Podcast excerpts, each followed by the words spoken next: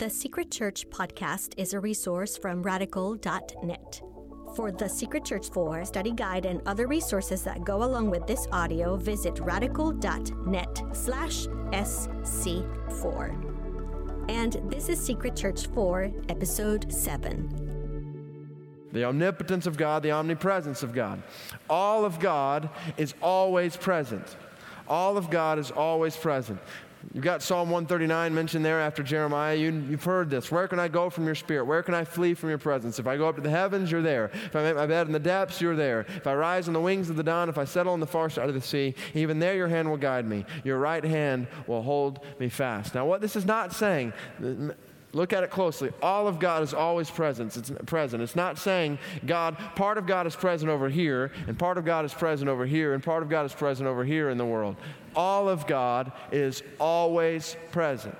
Where can I go from your spirit, from your presence? Nowhere. There's nowhere I can go to escape your presence. He talks about in Acts 7, I don't live in houses made by human hands. First Kings, remember 1 Kings 18? Um, the Elijah and the prophets of Baal. remember when Elijah's kind of talking trash with the prophets of Baal, and he's like, Where is your God? Canaanite rain god Baal. He says, Where is your God? Maybe he is busy or he's uh, traveling. And the words in the original language of the Old Testament literally say, Maybe he is uh, in the restroom. And so, I mean, the picture is, maybe your God is on the can, but my God is everywhere, is what saying. So, anyway, I don't know if I should have said that. Let's not translate that. Um, all of God is always present. See, it's getting late. God cannot be contained or described by spatial dimensions. We don't think about God in space, even in infinite space. Space doesn't apply to God because He's omnipresent. God is present everywhere, but don't miss this. He's present everywhere, but distinct from everything.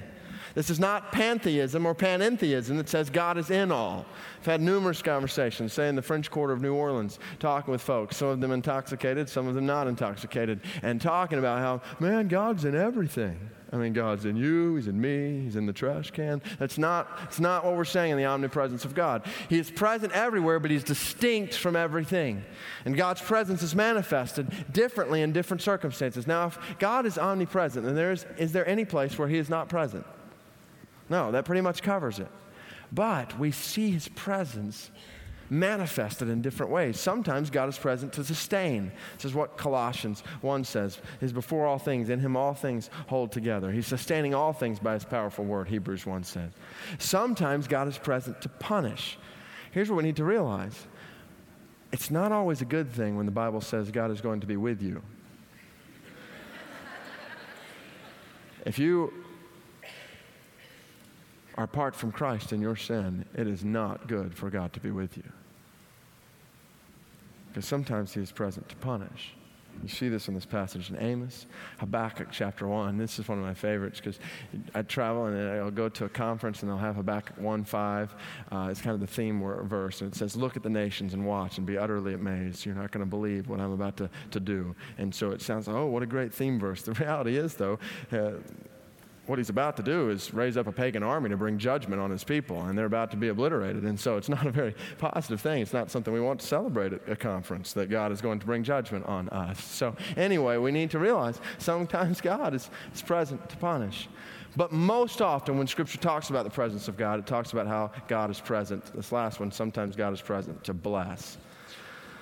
Sometimes God is present to bless. There's nowhere we can go even to the depths of heaven or hell where God is not present, but He's present to punish and He's present to bless. Thick truth. And I believe it's a life changing doctrine. You think about it. What does this mean? This means, number one, God is always accessible. Isn't this good news? This is good news for how we pray, how we worship, why we don't need to go to church, because we are in the presence of God. We don't have to go to a place. And we, need to remember this. Sometimes we, we are at a place in our lives where, where God seems to be blessing and things seem to be going well. And then maybe God moves us, maybe moves us to another city, moves us to another home, moves us to another whatever place. And we, we don't have the same sense of His presence we had back then. It's good to remember that God is just as present here as He was there. He's just as present. God is always accessible, and you are never alone. Living becomes an awesome business when you realize that you spend every moment of your life in the sight and company of an infinite, omniscient creator. It becomes an awesome business and it's a great comfort 2 timothy chapter 4 i believe it's verse 16 when paul says there was a point in my life where everyone deserted me everyone deserted me but the lord was with me ladies and gentlemen no matter how lonely it feels you are never alone god is omnipresent he is omniscient God has all knowledge and all wisdom at all times. I'm going to bring the wisdom of God in here at this point. Some people separate out the wisdom of God as an attribute. We're going to bring it in here. All knowledge and all wisdom at all times. We'll start with knowledge. God possesses perfect knowledge. Perfect knowledge. He knows himself perfectly, he knows all things perfectly. When you talk about all things, we're talking all things actual. Nothing is hidden from his sight. Everything is uncovered before him all things that are, and all things that could be, will be, all things possible, all things that could have been, all things that could be now, all things that could be in the future. He knows all things actual and possible. And He knows all things, everything at every moment. At this whole picture of the eternal present in God, this picture of Him every, every, having everything in a sense in His consciousness present, you don't, if you were to ask God how many, uh, how many grains of sand are there on the earth, He would not say, Well, let me go check. He would not have to go find out. He would not have to go to some place to, to look it up. He knows everything every moment, He knows all things at once. This means that God never learns. He never learns. He has no need to learn. He never has learned, and he cannot learn. He will not learn. He never learns, he never discovers, he never wonders about anything. He never comes to us with questions. When we do see him asking questions, it's for our sake, not for his sake. He never learns, he never discovers, and God never forgets. You say, well, what about Isaiah 43, 27, 25 that says, I blot out your transgressions for my own sake, and I remember your sins no more? We need to remember that, or we need to realize that this is not saying Isaiah 43 25 is not saying that he, he has no knowledge whatsoever of what you've done in the past, because that would mean you have knowledge of what you've done in the past, and God doesn't. That wouldn't add up. But the reality is, what he's saying in Isaiah 43 25 is all of these things in the past that he is fully aware of and has been fully aware of throughout all time, that he, by the blood of Christ, no longer holds you accountable for those things. He remembers your sins no more. He no longer counts them against you. Never learns, never discovers, never forgets. God never ponders. He never has to think, well, let me think about what I'm going to, to do about that one. He never ponders, and God is never surprised or amazed. He's never surprised or amazed by anything that happens. Oh, that one caught me off guard. Never comes into the thought of God. God simply knows. He simply knows all things at all times. This is the humbling, terrifying, glorious truth. God knows us completely. Ladies and gentlemen, there is nothing you can hide from this God. Absolutely nothing. Psalm 139 reminds it of us. You search me, you know me. You know when I sit, when I rise, you perceive my thoughts from afar. You discern my going out and my lying down. You're familiar with all my ways before a word is on my tongue. You know it completely, O Lord. He knows everything about you. Now I want you to think about how comforting this is for followers of Christ, who've trusted in Christ for forgiveness. Listen to what Tozer said. I love this picture. That God knows each person through and through can be a cause of shaking fear to the man who has something to hide. If you've got something to hide in this room tonight from God, then you should be afraid of his omniscience. Some unforsaken sin, some secret crime committed against man or God. But to us who have fled for refuge to lay hold upon the hope that is set before us in the gospel, how unutterably sweet is the knowledge that our Heavenly Father knows us completely.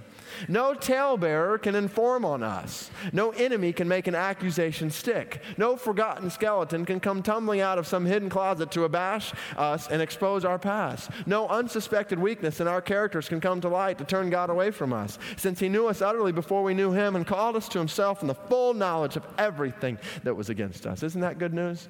There's never going to be anyone who's going to come up and say, God, you know what David did back there? He didn't know about that one. He knew about everything, everything. That which nobody else in this room, probably including myself, even realizes the depth of. And yet he loves me and he doesn't count against me. What an incredible truth. That's the knowledge of God. Now, the wisdom of God. Because God is wise, what it means for God to be wise, it means he always accomplishes the best purposes through the best means. Now, this is, this is one heavy thought.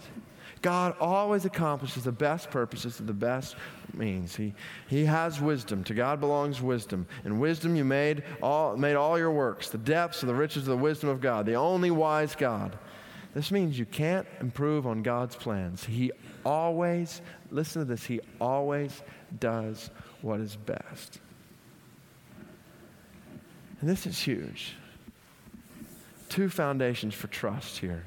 How we can trust God? Because He has perfect wisdom and He has total power. He knows what is best and He has the power to bring about what is best. Now, I think maybe one of the ways we can understand the wisdom of God is by comparing His wisdom with our wisdom. Think about it with me the limited wisdom of man. We all know we have limited wisdom.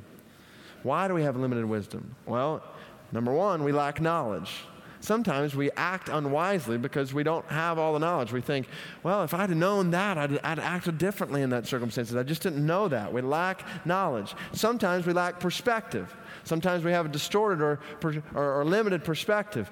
Uh, and man, you take a child and you put in front of him a, a nickel or a dime. He's probably going to choose the nickel every time. Why? Because it's, it's bigger. He has no clue. It's worth half as much. Different perspective. And we lack experience. We lack experience. We know the more experience we gain, the more we grow in wisdom. So we lack knowledge and perspective and experience. That's why our wisdom is limited. Now I want you to think about God, unlimited wisdom of God. How is that so? Well, number one, we just talked about it. God has perfect knowledge. God never says, if I would have known that, I acted differently. He lacks in light of all the facts all the time. He knows everything. God has a second, eternal perspective. Wisdom is seeing things in focus, seeing things as they relate to the whole picture. He has eternal perspective, and God has infinite experience. And this is how God can encourage us to trust Him in the dark. This is how God can trust, uh, can, can encourage us to trust Him when it doesn't make sense to us. What is the way of wisdom?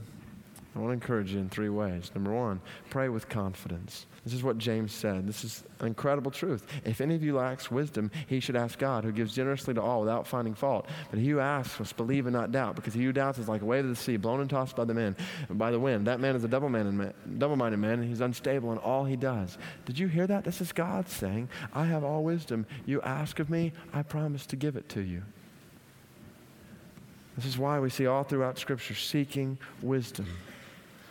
Trust, pray with confidence. Second, cling to the cross. 1 Corinthians 1 is one of the most beautiful pictures how the cross is the wisdom of God. Ends with Christ being called our wisdom. This picture that seems like foolishness to man, the cross, is the ultimate in the wisdom of God. Cling to the cross. And third, this is where it really hits home trust in the Father. It's one of my favorite parts of the book of Luke. When Jesus is teaching about prayer, and he gets to the end and he says, Which of your fathers, if if your son asks for a fish, we'll give him a snake instead. Or if he asks for an egg, we'll give him a scorpion. If you then, though you are evil, know how to give good gifts to your children, how much more will your Father in heaven give the Holy Spirit to those who ask him? This is the picture. God is Father. This all starts coming together beauty and unity. God is Father. He is all wise, which means He always gives what is best. This means when, go back to Psalm 23 with me for just a second and the experience I was sh- sharing with you. When I got a call and my brother was on the line saying, Something's wrong with dad, pray, pray for him. And so I began to pray. And for the next hour, I pray and I pray and I begin to weep and begin to pray that God would spare my dad. And then I get the next call that said it had not happened. It's in those moments where the wisdom of God is the only rock we have to stand on. To be able to look to the infinitely wise God and say, You are Father, and I'm going to trust that you know what is best. I lack perspective, I lack knowledge, I lack experience. You have all of these things. I'm going to trust that you know what is best. This is a this is a, a, rock solid truth. I'm not saying it's an easy truth. It's not an easy truth, but it's rock solid. Tozer put it best with the goodness of God to desire our highest welfare, with the wisdom of God to plan it, and the power of God to achieve it. What do we lack? the wisdom of God, omniscience of God, all knowledge, all wisdom, all times. The immutability of God. This means he's unchanging, immutable, unchanging. Four truths can God ever change? Here's the answer. Number one, God's perfections never change, they're unchanging. What I mean by that is his being, all these attributes we're talking about. Who God is never changes. He is the same yesterday, today, and forever. You remain the same, Hebrews 1 says. He does not change like sifting shadows, James 1 says. His perfections never change. Love, mercy, grace, all these things about who he is, his eternity, spirituality, personality, all these things never change. Second, God's purposes are unchanging. What God purposes never changes. The Lord foils the plans of the nations. He thwarts the purposes of the peoples, but the plans of the Lord stand firm forever. The purposes of heart, his heart throughout all generations. Get to the end of Isaiah 46, 9 through 11. What I have said, that I will bring about. What I have planned, that I will do. God does what he wants, all that he wants. It'll always be achieved. God's purposes are unchanging, and God's promises are unchanging. His word stands forever. He doesn't lie, doesn't change his mind like that. Now, the question is what about passages like Exodus 32 when God says, in response to the people, constructing this golden calf. I'm going to wipe this people out. I'm going to destroy them. And then Moses prays, pleads for God not to do that, and he says, Okay, I will not. And the Bible says he relented. Some translations even say he repented, that he did something different, changed his mind. And so, how, does God change his mind or not? And this is where I want you to bring, want to bring to this fourth truth. God's perfections, His purposes, and His promises are unchanging. Those are all true in Scripture. Fourth truth is God's plan is unfolding. And here's what I mean by that. We see the plan of God, which is unchanging. We've talked about that plan and purpose, unchanging. But it unfolds. In Exodus 32, it's unfolding. It's God saying, Because of my people's sin, they deserve my destruction. At the same time, in God's plan, his purpose is to raise up Moses to be a mediator, to pray on their behalf, and for God to say, I will not destroy them because you have prayed for them. This is the picture. This is the picture of the cross. This is a picture of God saying, In your sin, you deserve wrath. In my plan, I'm raising up. I'm raising up Christ to take my wrath upon himself on your behalf so that you can be forgiven of your sins and have new life. His plan is unfolding. That does not mean that his perfections, his purposes are changing. Doesn't mean his promises are changing. That leads us to these four conclusions. Number one, God does not change in his reign over us. And that's just basically restating the fact that his perfections, promises, purposes are unchanging. And this is a good thing. It's a good thing that God doesn't change in his love. If he ever did, it would mean he would either have to change for the better or for the worse. If he changed for the better, that means he wasn't perfectly loved in the first place. If he changed for the worse, that would certainly be a bad thing. it's a very good thing that God's promises are never changing. How could, we, how could we take the promises of Scripture that say, trust in me and you have eternal life? Well, maybe, hopefully, that will happen as long as God doesn't change his mind. No. His promises are unchanging. His purposes, perfections, promises are unchanging. He does not change in his reign over us. How he does change, though, is in his relationship to us. And this is the difference. And I invite you to praise God with me. There was a day in my own life, there was a day when I was under the wrath of God and sin.